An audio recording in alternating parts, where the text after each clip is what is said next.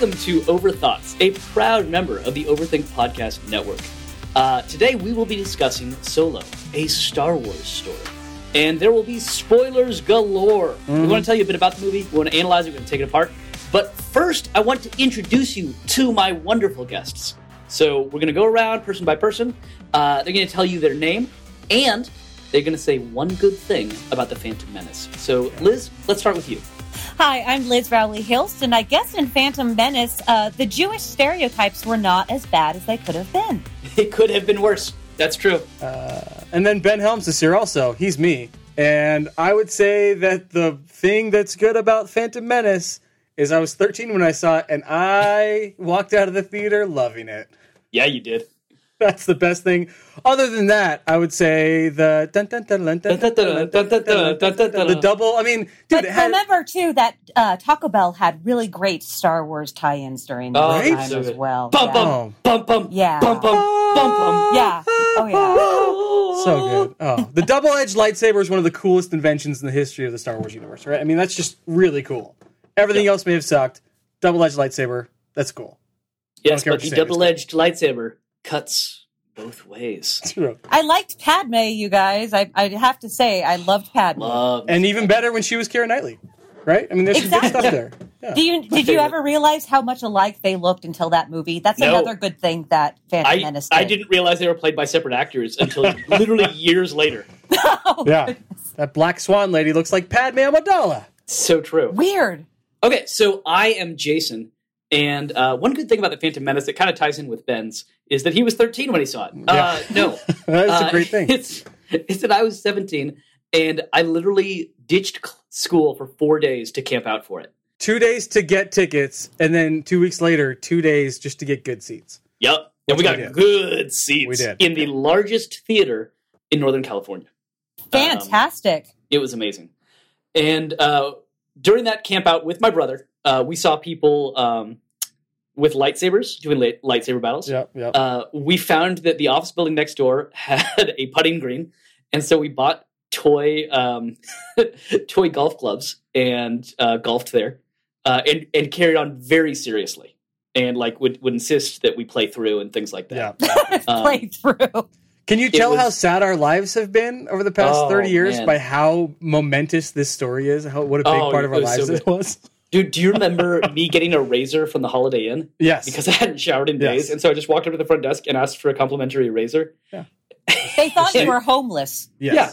They And- thought you were homeless. I do remember us getting, uh, we got the maximum amount of tickets, and we had, because we had just a bunch of your friends come over and me. Yep. and you had one extra ticket and you walked over to the local music store and traded your $10 ticket for a guitar Yep. a guitar that Straight i have up. right behind me Straight up. And what is the name of that guitar, Ben?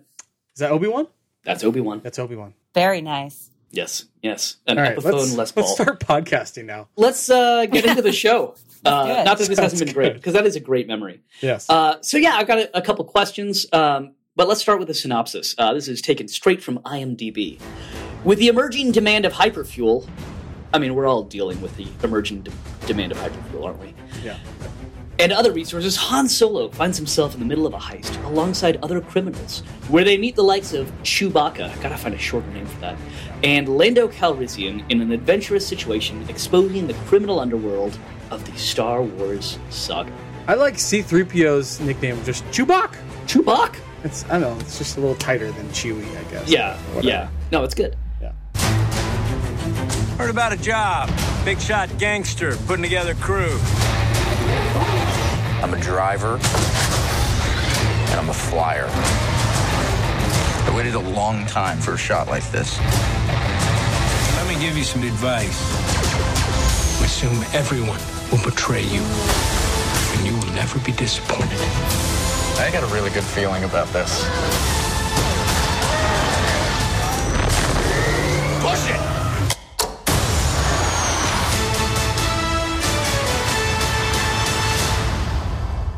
So yeah, there was a lot of troubled production in this film. yes Where did that come through for you guys? Did you notice anything? i would say the thing that i noticed that kind of stood out the most and i'm guessing it was because of the troubled start of you know phil lord chris miller getting fired on set because apparently they weren't making a movie uh, and and ron howard coming in was the first 20 minutes specifically like the first five minutes Jason showing me a trailer of the movie that we're talking about. Yeah, it's happening on TV while we're talking. Sorry, Oh, I just wanted to distract you. Cool. It's everywhere. Disney owns the world. It's true. Uh, it was the the first five minutes of just the really, really kind of shoddy exposition and just kind of like, hey, this is who you are. This is who I am. We're boyfriend, girlfriend, and we're kind of slaves here. and We're orphans, and we have to get out of here. So let's do that. So I'm going to throw this rock over here, and now we're running. And it was like, Can just, you do all of that again in John C. Reilly voice? Because that was amazing. oh, jeez. And then, uh, oh, no, I'm not going to do that. and we're, and we're orphans, so It was just, it seemed lazy. I don't know if that's the right word, but it, it seemed like Ron Howard was cleaning up after Phil and Chris. And I don't, I mean, I almost wish there was an extra 20 minutes showing me all that rather than them just like hiding in a corner telling me all of that. yeah, Um, yeah. But even everything before the war, the first 20 minutes, it seemed like an hour. And it was just kind of like, I don't, like, I get it. They're on the run. Let's just get to like where the plot starts rather than like building up this relationship that we don't really need to be built up. Well, I have to say when I when I watched it, I know exactly what you're talking about. It feels like Ron Howard was following with a broom and a dustpan, right? Right, Cleaning right, up the mess. I didn't really care for the beginning, but I agree with you that it picked up where it picked up, and that was probably the biggest the biggest point part for me of like any signs of trouble. It looked very much like a Ron Howard movie. I felt Yeah. like I was watching Yeah. Apollo 13. And I don't mean that in a bad way. I love Apollo 13, but it looked like a Ron Howard movie. But it was so clunky at the beginning. I just had to turn my brain off uh, for a little while and just enjoy it. Yeah. Yep. I actually really enjoyed the beginning. I kind of loved the whole thing, but you're right. It really picked up in the heist, the train robbery, uh, which was phenomenal. And yet another moment of filmic reference that um, Star Wars does so well. And so, um, in terms of, yeah, I, I think you guys are right in that Ron Howard really cleaned it up. I don't think we get the great train robbery without Ron Howard, though. I don't think that that was in Lord Miller's. You know, I that the way that that was shot. Um, Yeah, it was a great scene. it, it was really phenomenal. Yeah. Uh, but he's not going to take he's not going to take many risks. He he plays it really safe. Yeah. And I wondered if this was not a movie for a different generation. This reminded me of a lot of those '90s movies that were really really well received, like Forrest Gump. That And now Apollo don't hold up. 13. And Apollo 13. No, Apollo 13 Under is to Siege go 2. to. Yeah, Yeah. Under Siege 2. Talking about train movies, right? Yeah, yeah, yeah. No, no, well done, Ben. Thanks for I, I don't know how many Oscars Under Siege 2 won, but I'm sure it's, it's Six. several. Yeah. Uh, but those are ones that were just a, a lot of um, you know playing to the audience and really overdoing it, overselling what they needed to sell. And so yeah, Ron Howard was that that was his time. You know, uh, I should also say that my interruption from earlier, showing the trailer from Solo during the airing of a TV program, uh, wa had purpose to it, Yes. and that purpose is all three of us right now are watching the fourth quarter of the first game of the NBA Finals, uh, and all of us should say in unison, "Go Dubs!" Go Dubs. I missed it. Go Liz, go Dubs. Sure.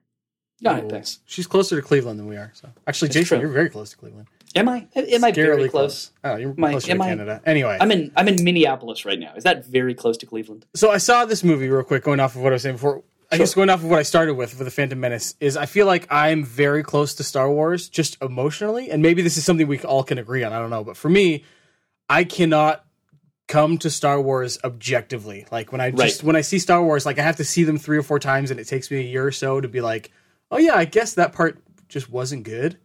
So I would probably lean over a little bit on the like fanboy side, if anything. Um, but so it kind of startled me, I guess, that I was able to see the cracks in this movie, Yeah. like the first twenty minutes when it was just like dragging.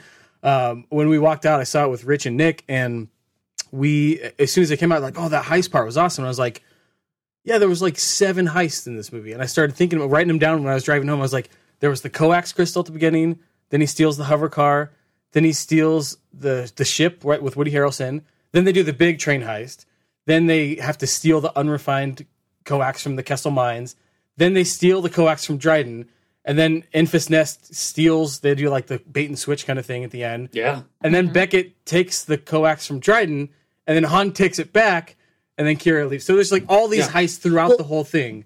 But that's true of every heist movie. That's fair. Um, heist movies are typically not around one heist, right? There are lots of little heists that build up to it. Um, you, you first you have to steal the tool that will enable the later heist. Now we got to do a special thing to get the guy out of jail who we need for this heist. yeah. That's what makes Ocean's Eleven so fun? Sure, there's one big thing, Yeah. but it's all the little things along the way. And I have to agree with Ben when it comes to fangirling for Star Wars. I actually defend Phantom Menace. I have a Princess Leia tattoo What? right there. Yeah. Um, so I am a huge Star Wars fan. Um, and it also takes me a little while to to do anything but not absolutely love it and declare it perfect. Yeah, which yeah, I think that's a good realization for me too. When I do see the cracks and stuff, I'm just like, you know what? Like, it's okay to just like, just enjoy it. When I do, when those cracks do start to seep in, I'm like, you know what? This, there's a reason that happened. I trust Ron Howard with my life. Backdraft was the first R-rated movie I've ever seen, uh, and so yeah, I, I think I think definitely fanboying out, fangirling out is definitely okay for this podcast. And we've got a surprise for Liz. Hey! Hi! It's her beautiful husband. Beautiful husband, say something. Hi. husband. Hello, beautiful wife. He is beautiful. Hello! Oh my god! Hi! And with us, with us now is Josh Hilst, and uh, this is Liz's husband. And uh, yeah, so so Josh, we put the others through this. Can you say your name and one good thing about the Phantom Menace? Uh, so my name is uh, Joshua Hilst, and one good thing about the Phantom Menace would be it's the last long-term appearance of Jar Jar Binks. There we go. Mm. The Sith master behind it all. Exactly. he would be. from, from one hottie to another, uh, Yeah. Alden Ehrenreich. Uh, I, I was worried going into it. I was real worried. How do you think he did? Well, everyone knows it's a truth universally acknowledged that 1980s Harrison Ford is the epitome of hotness and light and like physical lust walking down the street. And you have to understand that when I was a child, I was either going to marry Han Solo or Indiana Jones. Not Harrison Ford, but Han Solo or Indiana Jones. Actually ended up marrying a professor um, whose students write love you on their eyelids. Mm. But so you have to understand, unless you have a time machine, for me, there is no beating 1970s, 1980s Harrison Ford. Yeah. That said, he charmed me over. He had Yeah. some of those same facial expressions, some of those, Yeah. uh, the way he talked. He won me over. I bought it. I went in not expecting to love him as much, but I love his character and Harrison Ford that much that it was an homage to both, and I was completely satisfied. I thought he did such a great job of not doing a Harrison Ford imitation, Yeah, but letting these really small Harrison Ford uh, idiomaticities slip out, right? Just small grimaces. Uh, the way he ran with a blaster with his shoulders hunched up, that stupid way that Harrison Ford runs. He doesn't do anything wrong, but that was wrong and that was stupid. And uh, that was that was so good. Um, Mhm. and it led to my my favorite um, bit of fan service, which was when uh, Jon Favreau as Rio, the six limbed alien, Uh-huh. looks back at the guy getting on the the uh, spaceship and says, "Get off my ship." With one, does he finger say that? He does, and it was amazing. Oh it was my the best thing ever. gosh, it was the best thing ever. That's really good fan service. Like, Get off my Mm. ship. mm, that's some good fan service. Tastes good. Oh, that's good. Well That's done. meta. Wow. Wow, that's really good. Yeah, you knew I'd like something. Uh. Yeah, yeah, seriously. Uh, I would agree with everything you guys said. I think that the the fact that he didn't try to be Harrison Ford was huge. The fact that he owned it. I, th- I think my biggest negatives were when I was trying to pick through and be like, oh, is he good enough throughout? Were the lines he had to say, and that's Mm-hmm. unfortunately I was going to blame it on Lawrence Kasdan. It's probably his son, Jonathan Yeah. Kasdan, because Yeah. Larry Kasdan can't do any wrong either. Uh, but yeah, there were some lines we joked about uh, Chewbacca, like that with the one liner of like, "Oh, you need a nickname. What can it be? Gee, I don't know. Like, see- I don't know if that's you see Chewbacca. as- There are these things that humans use called nicknames. Right. It is where I take your name Right. and then I shorten it, and I will call you by that thing. or or even him speaking uh, Wookiees or uh, Wookiee tongue or whatever the hell the Kashyyykian languages that he speaks back like to Kashyyykian. Chewbacca. That's just it sounded weird um, when a human did that and not Chewbacca. So I don't want to ever hear that again. And we got the yellow subtitles, which was nice. Uh, throwback to Return of the Jedi. But yeah, I th- I think he overall did a great job. He did better than anyone I could have expected trying to do that. Yeah, I think it's as good as you can do. So yeah, in my eyes. absolutely. Uh, but no one can come nearly as close as Donald Glover did to young Billy Dee Williams. That was Yeah. a religious experience. That was amazing. Josh, take a sip us a nice smooth Colt 45 and tell us what you thought about Donald Glover. Uh, boy, I'm I'm so ill prepared right now. Um, I I very much enjoyed him, I, but I I actually think there are uh, what you guys are saying about Alden Ehrenreich. I think could apply just as easily to, to Donald Glover. I did, I don't think he did a Billy Dee Williams impersonation at all. He just sort of embodied. Uh, the character of Lando Calrissian, I thought a whole cloth. I mean, is he just sort of made it his, his own thing Yeah, absolutely. but I could easily see a, a continuity between Glover's younger Lando Yeah. and and uh, Yeah. Billy Dee Williams, the slightly older, more matured Lando. Somebody Yeah. pointed out some. I think it may have been on the watch, Jay, where um, Andy and Chris pointed out that they he picks up an accent halfway through and then drops it and picks it up again. And I was like, that that I definitely noticed that, but I picked it up as maybe this is my the fan servicey or whatever the forgiveness coming out where I'm, I picked it up as his persona has that cool, smooth talking Yeah, accent. exactly. Exactly. But the real Totally him is you. like trying to get by. He's like he's a hustler and a smuggler and all that. And so he's when he's caught off guard, you see kind of the real Lando. Yeah. But when he's you know Well- when, he, when he's playing Sabacc, he's really cool. It's like everything you've heard about me, you can believe or is real or whatever Yeah. he says. Like just botching the line, but you know what I mean. I, like it, it felt real to me that in the right moments he was saying he was using the right accent, kind of thing. Yeah, it's exactly like the fact that he calls him Han throughout Oh, so episodes five and six, and now we've got a reason for it, which is that he's fucking with him. So that's the best so thing good. that Rogue One and, and Solo have done overall is made the original movies even better. Right? Yes, You have yes. You have Jyn Erso's father making the back door to the Death Star, which is like, oh my gosh, that's why it's so obvious. That's why they didn't put a piece of plywood over that hole in the side of the giant ship.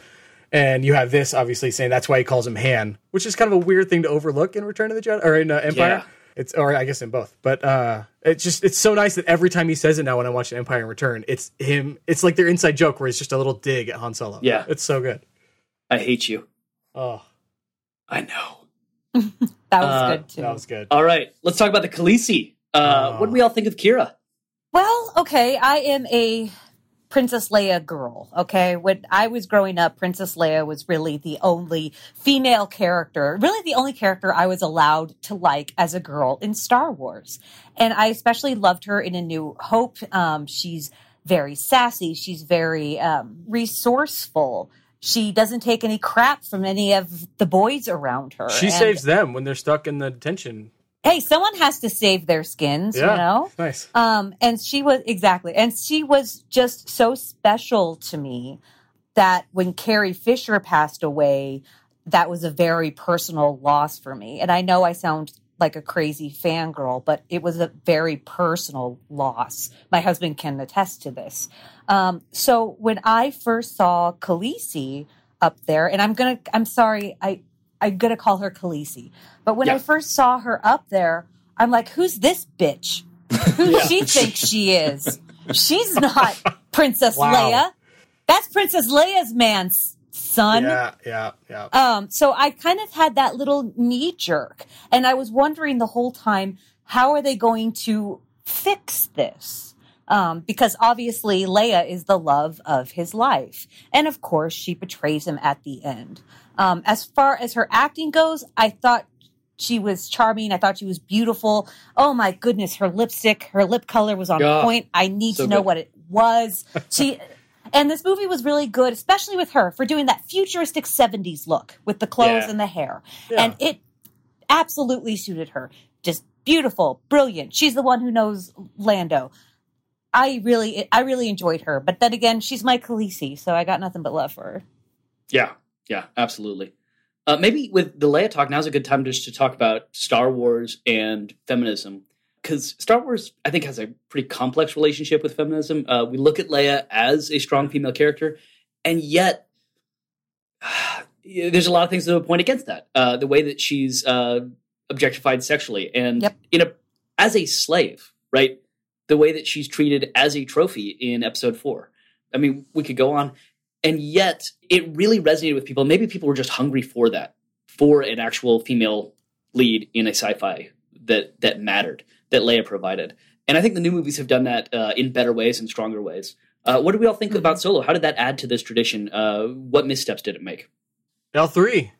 Yeah. right. I think that was that was a pretty cool kind of B storyline, um, with which was the the idea of the the droid revolution, which they do pretty early on, right? Where you have like the um, the BattleBots scene, and you have L three voiced by Phoebe Waller Bridge, and who I th- was my favorite character throughout. Like as soon as I saw her, the fact that she was just like raging on uh, Ron Howard's brother, Dwight Howard. What's his name? Yes, Clint. Clint, Clint. Howard. Such a good Clint Howard cameo. Yeah. Oh, so good. uh, yeah. From that scene on, she was my favorite character. Can I get you anything? Equal rights. Like Yeah, just equal so rights. many amazing lines. The whole droid revolution. Uh, where should, when the droid goes, "What should I do now?" I don't know. Free your brothers and sisters. Like every line she had was just extremely quotable. She was like K2SO, but with more meaning, I guess. Like Alan Tudyk was just hilarious. She was hilarious with depth. Uh, and yeah, I, I remember thinking halfway through, I leaned over to, to Nick Gates and was just like, that would be an awesome shirt. Just hashtag droid rights. And as soon as I said that, I was like, oh, wait. Like, is this making light of revolutions and equal rights? And, and are we going to see things like droid rights or droid revolution? And does that make too light of this thing that is very serious and very real? Or is it going to be seen as, as like the the underlying message of the movie, which is which is basically fighting for equal rights? Is that like the underlying thing? Is this hammering it home too strongly? I couldn't figure out kind of which side it was going for. Is it making too light of it, or is it kind of hammering it home too much? Does that make sense? Yeah. So, so one thing that's bothered me with the idea of um, the resistance, uh, especially now in 2017, and as that kind of picked up in 2016 with Rogue One and marketing the resistance, um, is in a way it doesn't match up to our present political moment because Star Wars is dealing with dark and light in such stark differences, where it is a milit- it, it is all dealt with in military ways, and it is two opposing forces that will be fought physically, right? And one of the great things about L3 is she's fighting systemic oppression and she fights it by freeing workers.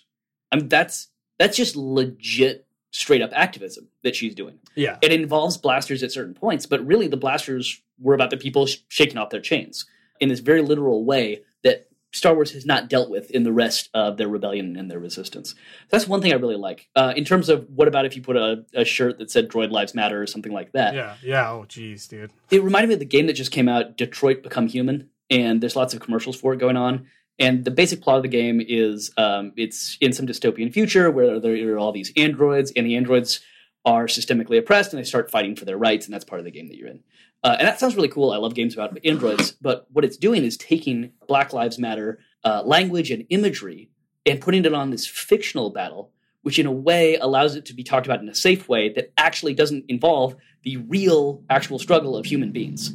In a way, it's actually not saying that Black Lives Matter. Uh, it's finding a way to not say that by transferring it as opposed to a, in the light of a fictional shirt that says Droid Lives Matter, which would be stupid and awful. Like we can recognize it in that light as no, no, no, that's not doing it. So I think you're right. I, I like this in terms of the movie. I'm not sure if it's actually that progressive or if it's just kind of a safe way of doing it. I have to disagree. Since the 2016 election, um, I have found that the Star Wars movies have given such a message of hope for me personally, Yeah. um, and I see I see the rebels, I see the resistance.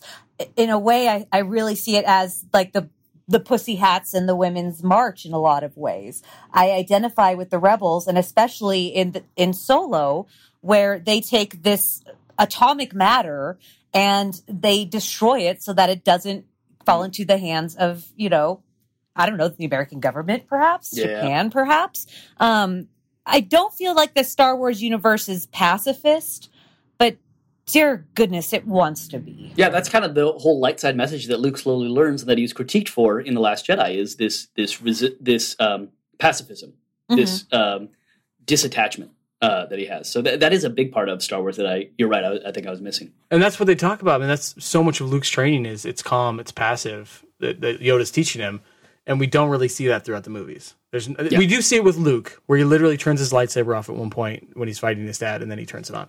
But that would be a cool part of Star Wars. I mean, it doesn't even have to be one of the main canonical ones. It could be a Star Wars story or an anthology story. But I'd love to see the more passive side of the Force or of the Star Wars universe uh, uh, looked into Well, for sure. that's that is the arc of the Last Jedi. Um, that's the entire arc. That's everyone's arc. And in fact, the middle part, yeah, they're um, running from violence the whole time. running from violence, trying to escape it. Poe's entire character arc is about learning that running is okay, that not Sure. facing things head on, and that listening when people say "shh," just just wait, you'll see, just wait, it's going to be okay. that that is an acceptable thing to do. And in fact, in his activity, in terms of uh, opposing passivity, he actually makes things worse. That's a good point. Wow. So that movie that I hope exists, it came out. It came out. It came out, and the fans did not like it. um, well, some of them didn't. Yeah, I I mean, even the final scene, the final fight, one of the people isn't there Yeah, fighting, and even in the fight, even as a hologram, he's not fighting. That's how he wins the fight.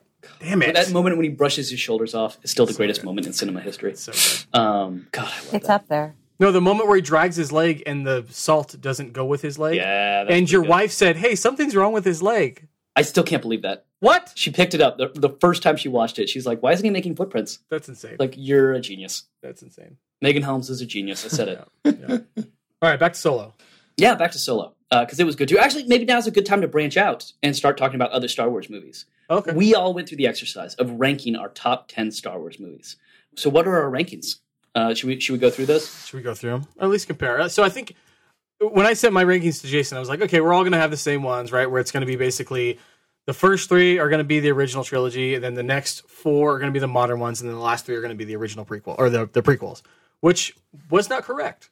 Uh, it Yeah. was it was mostly correct. I think all of us had either Empire or A New Hope to start, right? Yep. Mhm. Yeah, listen, I had A New Hope, uh, and then we all had the prequels as eight, nine, ten Yes. but two through seven were kind of whatever. Yeah, I don't know if what, we want to fight this out. what fight surprised you most in putting together your list? That's maybe a good way to Oh, talk okay. about it. I was Yeah. I was most surprised by having uh, the Last Jedi two and Rogue One three. I really liked the Last Jedi. I I kind of can't believe that I have it number two on the list after Empire. Wow. and it's it's also surprises me how much I have liked Return of the Jedi. Going back to it, uh, so much so that I now kind of want to change my list and even put it ahead of New Hope in some ways. So I think I agree with J- your list, Jason, more than I agree with my own in Yeah. an objective, like filmmaking capacity. But I, I went to the quiz, but we'll link to the quiz. It's another quiz that Sean Thompson's coworker made because he's amazing at coding these quizzes. Uh, and I, I I went to it with the mindset of which one would I rather watch right now, or like in general, like which one would I want to watch the most, kind of thing. Right? Any day I could watch this kind of thing, uh, rather than just the which one would I think is better. So maybe that's a different way of, of broaching it. But Yeah. so my order was New Hope, Empire, then Return, just like the original order of the original four, five, six, and then the middle four was uh, Last Jedi, then Solo, then Rogue One, then The Force Awakens Wow. and then Revenge Attack Phantom. But yeah, I, I think I have recency bias in Solo being fifth, and that might drop a little bit once I start seeing more cracks in it. Uh, and Last Jedi, I've watched it a couple times already, just on, on Blu-ray, and it's just I just watched the Rian Johnson commentary, which obviously makes it way better. Uh, I love Rian Johnson even more than I love Ron Howard uh, in every single Shockingly. film he's ever made. Uh, so yeah, I, I that might even climb above Return of the Jedi someday. Yeah, and you're ride or die Ron Howard, so that's Yeah. that's big. so it is, but backdraft, baby. Yeah, Liz, Liz, what surprised you? Um, well, my one, two, three was, as Ben mentioned, number one is A New Hope. But my number two surprised me and didn't surprise me in that it was Rogue One. I loved that movie, and I will never forget how I felt at the end of that movie when you see all this tragedy, all these people die, these people that we've watched this whole, oh, a spoiler alert, um, in case you haven't watched it, Yeah. but all these people that we care about die for these plans. The plan that gets handed to my childhood hero, to the one who always seems superfluous, to the girl. I am allowed to like the girl. And it's like this whole time she was the hero. And they sure they kind of hint at it, you know, help me, Obi Wan Kenobi, you're my only hope, and in, in you know, a new hope. But it was just so beautiful how she held the literal future of the rebels in her hands. And it also made it funny when you watch Rogue One and then A New Hope when Darth Vader, you know, she says, No, I'm on a diplomatic mission from Alderaan. And he's like, I just saw you. you were leaving in a ship and someone gave you the plans. I was trying to kill him. So that was a fun little thing. But It makes um, it much more defiant than it is trying to be deceitful. absolutely, absolutely. Like she's not trying to lie to him. She knows he knows the truth, but she's just like sticking to her plan. I love it. Exactly. She's looking at him in the face, Yeah. in the I'm mask. on a diplomatic rather. mission, Yeah, I'm on a diplomatic mission from Alderaan. I don't know what you're talking about. and then so, she shoots Mel Gibson's girlfriend. exactly. she has diplomatic immunity. Wow. So I was surprised but not surprised that Rogue One was my number two because that movie is very, very important. And I love the fact that it was a Star Wars movie in the Star Wars universe that both existed and did not exist in um, existed, you know, the movies that did not exist in the plot line. We didn't have Han, we didn't have Chewie. Technically, we did have a Skywalker, but I just love the fact that Jyn Erso was the main focus and her journey. As um, so, I love. Wait, is this Rogue is One. Solo our first one without a Skywalker? I believe that you might be right. It's also our first one without C3PO and R2D2. Wow. Also, there That's was big. an R2 droid that looks exactly like R2D2 in one of the opening scenes. Yes. But Yeah. I'm assuming that it wasn't him. Yeah. Who knows? And so, and for my number three, I got The Force Awakens. Mm. And again, I, I think it's just little nerdy sci fi me as a little girl. Now there's a girl Jedi. Yeah. Um, that felt so good. I mean, little boys can watch Star Wars and they identify with the, with the heroes, man. Like now my daughter and your daughters can do the same thing with Rey. Oh my goodness, I want to cry just thinking about it. But I I love The Force Awakens. I loved how they continued the stories from the original trilogy. Yeah. And then from there, of course, I have Empire Strikes Back as number four. But I did put Empire, The Last Jedi, and Return of the Jedi before Solo on my Mhm. list. Yeah. And then and eight, nine, and ten is Revenge, Attack, and Phantom. But Solo, I all of the movies, the original trilogy, and everything that's come out since then, it's my least favorite, but Yeah. it is still a lot of fun. Like my least favorite Star Wars movie is still better than you know a lot of Academy Award winners. yeah. So moving from that, uh, let's get into the Kessel Run Yeah. and just how it was run and how we finally got the answer to how is a, a parsec a unit of time, uh, which is Oh. it's not. It's a shortcut through a Cthulhu monster's backyard. Mm-hmm. So excited about this. So yeah, what what do we all think? Actually, Yeah. you know what? Let's let's stop fooling. Liz, Yes. what do we think? I well they you have to realize that there actually was an explanation that existed um, pre 2012 in the Star Wars universe about the Kessel Run, what it was, what it was running. Basically, it was a way to smuggle drugs that technically belonged to the Empire um, to the end of the, I believe it's pronounced Si'Klaata cluster. Wow. Um, yeah. The, let me know if I go too into this. Okay. I, I I once had a spice porter named the Kessel Run after the spice mines there, so I'm good. Okay. I'm in. Okay. All right. Good. Good. Yeah, it was. It was. It was spice. It was basically a legal drug. Um. So George Lucas's explanation is that Mm. in Star Trek, for example, when you warp, you actually fold time and space like a map, and so you just kind of shortcut. But in his world, you actually go really fast, faster than the speed of light, and that's how you. That's how you travel.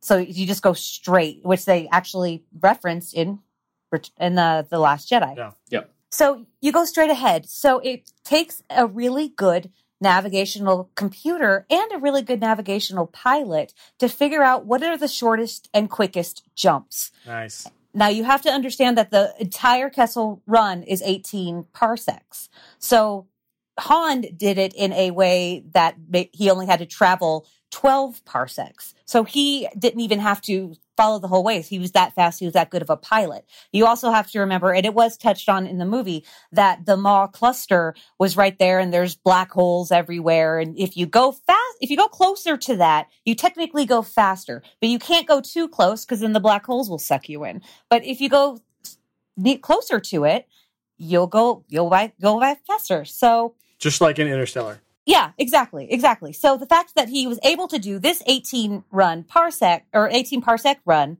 in 12 parsecs, If you round down, If you round down, nice. if you round down. yeah, if you round down, so good. Oh, Oh man. and you have to understand too that there was actually um, a, a fan theory that Han was lying about the 12 parsecs the whole time. In one Yeah. of the early drafts of A New Hope, um, Obi Wan Kenobi expresses uh, reluctance to believing his story. Like, what? That's impossible. You're blowing smoke up our our robes, I guess, because you can't do that. Right. Right. Yeah. However, then George Lucas explained it. So anyway, so that was the Kessel Run, and of course, it was in it was in A.C. Crispin's trilogy of Han Solo novels, Mhm. and they're no longer um, canon. Canon, yeah. Yes, Wow. but all right. So we're being fan servicey. Yeah. let's. What What is your favorite moment, or or least favorite, if there was something you really didn't like? Favorite moment of fan service. I'll go first. Mine was when Han shot first. At the very end. Yeah. Um, I have a a poster on my wall in spaghetti western style of Han and Greedo facing off. And you can tell that Han's hand is closer to his pistol. And it's Mhm. fantastic. That little subtle thing that you know Han's going to shoot first. You can see it in the poster. you can Uh, tell and that matters to me. There's a lot of things Disney is doing to to kind of apologize for the prequels and the special editions, right? And I Yeah. feel like Han shooting first is one of them. I feel like most of the Force Awakens, maybe not most of it, big parts of it, a lot of the, the main beats are kind of saying, "Hey, we know how to make Star Wars movies again. Like you don't you have to worry about the Imperial Senate or like going through whatever like trials or whatever the emperor's doing and like who's in power and like all these political things like we're just going to make an awesome 90 to 120 minute film and it's going to be great. And it's okay if there's a third death star. Like you'll get over it. It'll be exciting. Here's more Yeah. skywalker stuff. We love that. Yes okay. I will say i'll say the millennium falcon. The the fact that you know it looked different obviously right? It didn't it had it didn't have the two horns like the millennium falcon did. And i Yeah. honestly as big of a fan as i am like i will admit i did not know what the thing was. And i probably should have. I think this was available for this movie uh, that it was the um, Escape pod. Escape pod. it was the escape pod, right? And it, the Yeah. fact that when that goes out and it takes the giant squid monster into the black hole, Yeah. what an awesome hero moment and what an awesome fan servicey moment. Like it did both at the same time. It was useful and it was just a cool like everyone clap and go like, oh, at the sa- like it's just Yeah. a great moment. I, I, Yeah. that, that was my moment. I think. Yeah, I, I think my favorite bit of Millennium Falcon was the uh, big uh, round satellite dish on top of it that it was on horizontally. So like from from the first second you see that satellite dish, you're like, oh, that's getting knocked off. Nice. I'm good. Yeah. yeah, yeah. It's gonna it's gonna be a round one later, but it'll be a vertical and then it'll be a rectangular one. No, I know what's happening. We're good. Yes. Yeah, I wonder if they do that just so they can have like different versions of the Millennium Falcon, though. Like, there, there's always a the Yes. Ewok part of my brain that's working. That's like, does this exist only so I have to buy four versions of the Millennium Falcon? Mm. Which I will, so maybe it doesn't matter. All right, Liz, what were we gonna say? Or Jay, what were we gonna say? Overtime. That's what I was gonna say. Oh my gosh. Oh, it's it's nerve wracking. Sorry, y'all. We're we're watching this game. Uh, yeah, Liz. So, what was your most fan servicey favorite moment? Um, I loved the fact that they explained why the Millennium Falcon has such a good navigation system. Yes. Yeah, I loved what they did with L with L three, and I believe it was um, the Empire Strikes Back where C three PO has a line. I don't know where your ship learned to communicate, but it has the most peculiar dialect. And I loved the fact that now we know it was L three. So I loved that, but close number two has to be Lando's cape collection. Yes. Yeah. Of course, he wears capes. A cape for every occasion. That's a custom piece. Yes. By the way, the uh, the peculiar dialect I think is Marxism that he's referring to, as in his posh British British voice, because it, it's not British. I mean, they both have that same accent. It's the fact that she thinks that workers should have rights. That's what Mhm. he thinks is a peculiar dialect. Anyway, that's my reading of it. That's a very interesting interpretation. Did real quick? Did Jr. think that they were up, which is why he started running away uh, to the opposite way of his basket? Uh, Jr. is playing three dimensional chess. Um, Oh my gosh! he, he and Trump are playing against each other. It's so good. Oh. Um, he- and he thought you were allowed so slide pissed. tackle. It's so good. All right. Wow. Uh, so, Josh, uh, what was your favorite fan servicey moment? Josh, I know exactly what you were what you should talk about. Josh, you need to talk about the idol. The idol? Oh yeah, Throw me the idol. you take the idol. Okay, I'll yeah. throw you the whip. yeah. When did that happen? Uh, at one point on Dryden Voss's barge, he's got all those treasures around him. One of the treasures on the back table is the idol from Raiders of the Lost No, Ark. that's phenomenal. It is. That's that's C three PO and R two D two Yeah. in Raiders. Exactly. Exactly. Awesome. That Yeah. is that's really really good. I wonder if Lawrence Kasdan just has all these props in his trunk, and he's like, you know what? This would be fans would like this. Josh would like this. Let Yeah. me go get it in my trunk. Yeah. Put it on the table over here. Yeah. Oh man. Um, oh, that's that's stellar work. All right, cool. So, do we want to talk about how the the movie performed? What we were think about future future Star Wars films? I mean, this it underperformed at the box office, and yet is also a huge hit at the same time. Yes. uh, outperforms most movies that go out. Um, so, so what are our thoughts about how it did, and also what this means for future Star Wars films? I think that it shows people love the um, what's happening in Star Wars right now with the Last Jedi and the Force Awakens, and they maybe don't care quite as much as the backstory for this particular character. And I have to say, I was a little put out at the beginning, like, oh, he's an orphan. his last name is Solo because it's so sad. And that's not why you love Han Solo. Yeah, For right. me, you love him because he's a rakish guy and he's funny and he's a little smarmy, but he's got a heart of gold at the end. Yeah. So to me, I think that people are more interested in the last Jedi time or timeline happening right now rather than going backwards. And I realize that it totally goes against everything I said about uh, Rogue One, but I just think that they want to move forward with Star Wars right now. Um, Yeah. But then again, like you pointed out, Jason, it is a huge hit. Yeah. And Yeah. so I think a lot people still want to watch it. I don't know how I feel about two more. And I don't know, I'm going to call her Khaleesi again. I'm sorry. And I don't know if I really care about Khaleesi to see how she gets bad. Yeah. You'd better, because we're going to hear a lot about it for the next three hours of the solo adventure. Yeah. I will be there for it. I am ready. Uh, the one thing I, I really kind of like about it is the way it frees up future movies to do whatever they want. And I think one movie had to take that hit. This is the first Star Wars without a Skywalker in it. We needed one to Mm. do that. You are absolutely right. Do you think that's why it's performing poorly? I, I think it's I think it's tied to it in that any movie without it, a Skywalker in it would face similar things of, but it doesn't have the same scale. It doesn't have the same, you know, it. Mm. They have to delineate what's true, kind of within that, not just canon, but within that the canon within the canon, the main films. Uh, and Rogue One, in a lot of ways, felt like it was part of the main films. Um, it didn't have the same characters, but it did tell the same story. Right. it was in service of that larger story whereas this did not as much. Very Um, disconnected. it- Yes. you could see some of it happening even with darth maul at the end. You know that there's a larger story behind it uh, but it's it's not directly connected uh, in the same way. And so i'm i'm glad you know now we can have some kind of cool easy rider uh, about some stormtroopers on their speeder bikes and i'm ready for it. It'll be great. Um, like do all the movies uh, i will throw money at them because they have star wars in them Yeah, and walking into the, the film with Rich, we drove an hour and a half to meet Nick there. So we had a lot of time to talk about the the film beforehand. And we both kind of landed on the fact that we weren't nearly as excited for it as we wanted to be, or as, as excited as we were for for any of the, the previous three modern ones. And I think that's because we're at peak Star Wars, right? This, It's only been six months since the last one. And as much as I was super excited to see this film, does seem like it, it just wasn't as momentous as the, as the past three have been. As you know, waiting twenty years between Revenge of the Sith and um, the Force Awakens. Wow, I've really the prequels all run together. Sorry, guys. They do. Phantom of the Sith clones. Um, so yeah, I I think that had something to do with it. That might be something to do with the fact that people are like. Also, we just had two Marvel movies come out in the past month, and so they're seeing this one, and so Jason's pointing to his TV and exciting Warriors things are happening. But yeah, I think that's part of it, right? There's just so much Star Wars things. It didn't seem as like this huge thing that you have to go see opening weekend because it's only happening once in our lifetime, kind of thing. Like The Force Awakens when it came out felt. yeah I will say that I feel that it was it, it might be Star Wars fatigue, but Thank you. there was such a huge backlash towards the the Last Jedi when That's it true. came out because they have to set up new characters. Han is dead. Um, Carrie Fisher passed away. Luke passed away. They have to make room for these new characters and make us care about them. Um, and I think it just might be fatigue. I there's all these new characters. You got Rose, you got Rey, you got Poe, and you know, there's a lot going on. And it could just be that we're a little oversaturated with feelings right Yeah. now about Star Wars, and we just kind of need a break from it before we can move on with the next step. My Star Wars fatigue shows up in that some of the Star Wars comics I know that I'm going to have to catch in trade paperback.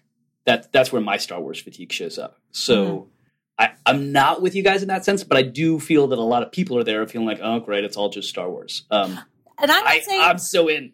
I'm not saying I feel that way. Okay, I just okay. think I'm just thinking it could be an explanation. Yeah, yeah. Yeah. I I don't feel that way. I've Right. probably watched Rogue One three times a week for the past few months. Like, uh, not at all. Yeah, yeah. Uh, I wanted to touch on something that we, we didn't really talk about. We talked about Alden's portrayal of Han, but we didn't really talk about Han's arc. And I know I left the movie wishing that there was more of a place that left him really, really dark. And then I obviously like researched some and was like, oh, we're gonna get three of these solo movies most likely. So Yeah. maybe that's where they're gonna leave it. But especially because there's he's not 15 in this movie, right? He's like 20, 25, and Han Solo is like Right. 30, 35. So like 10 years maybe? Like there's not a big difference as far as like han solo as the person at the end of this and the beginning of episode 4 so i was hoping to get to this like hopeless nihilistic like not good-hearted. Like he says Yeah. at the end i'm not a good guy.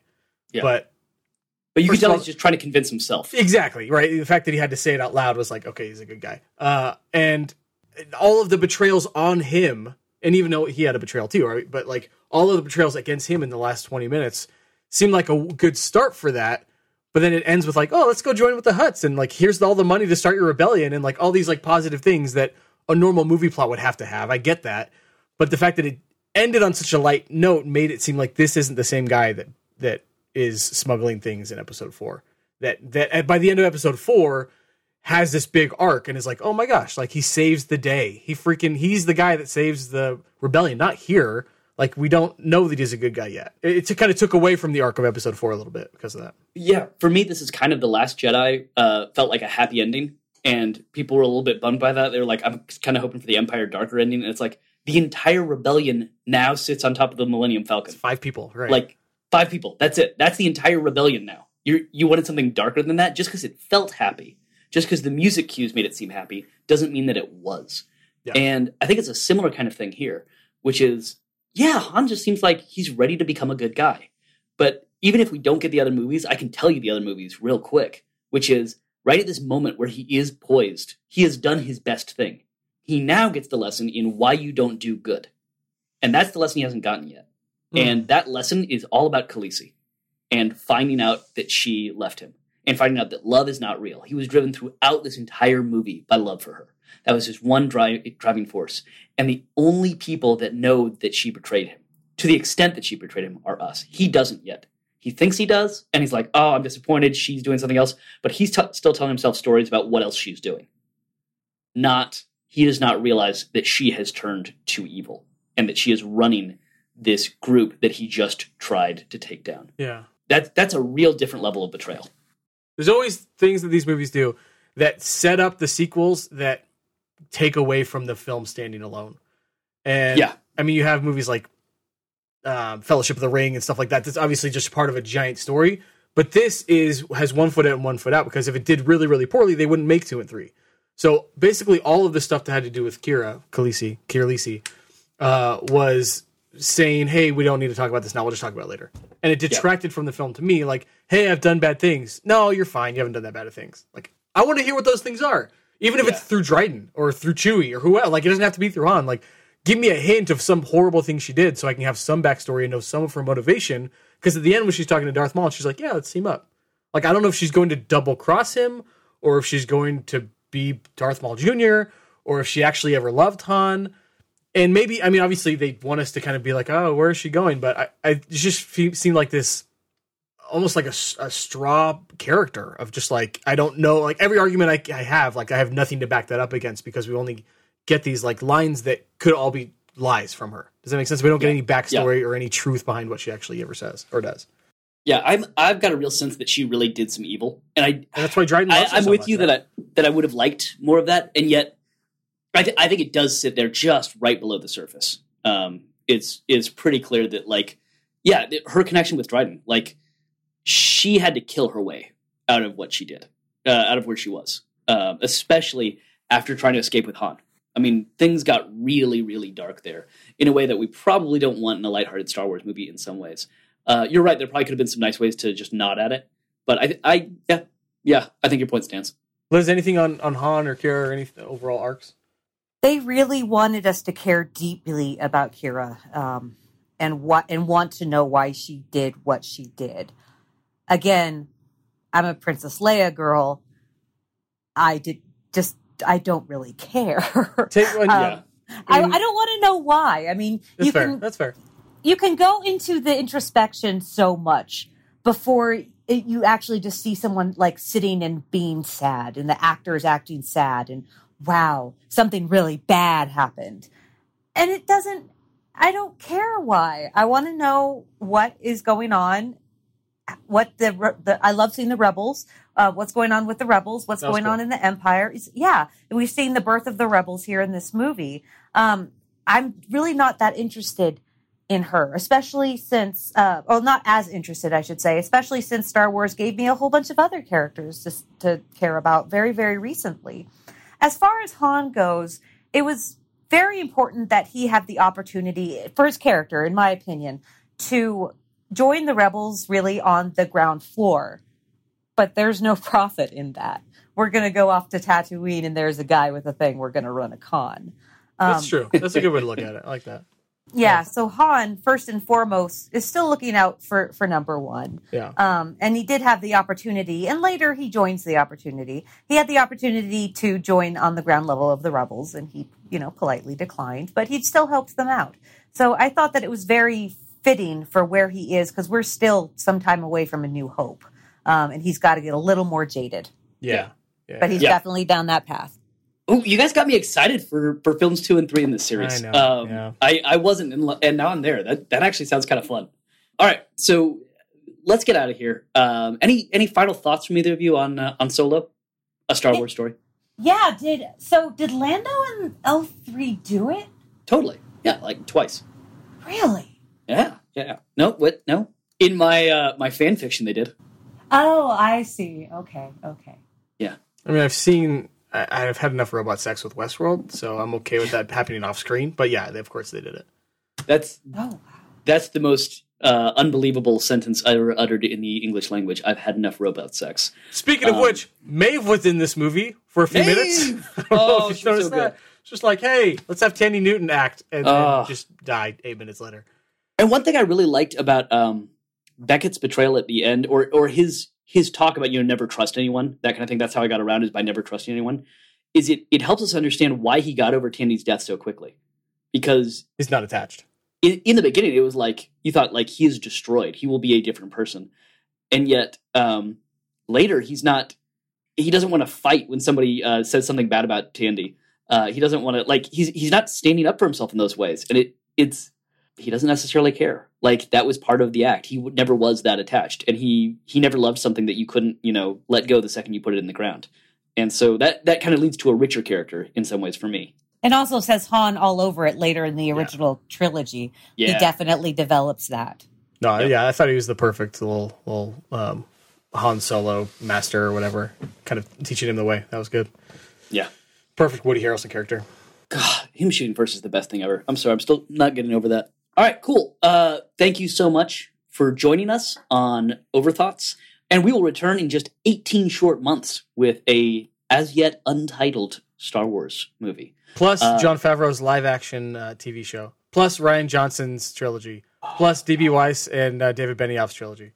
Oh, dog, I'm so excited about that. We I got some Star Wars in the Overthinks future. I want all of it and then more of it. and I'm so excited. Um, all right, I should get us out of here.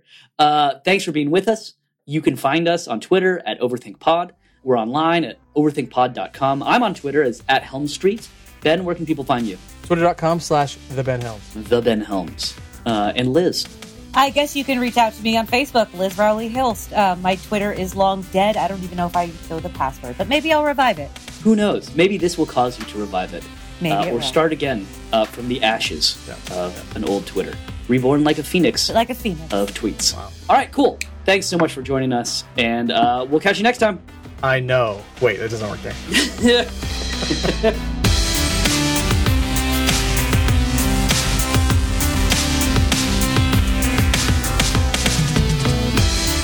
Thanks for listening to Overthoughts, a part of the Overthink Podcast Network. Uh, if you like what you heard, please subscribe to the podcast network.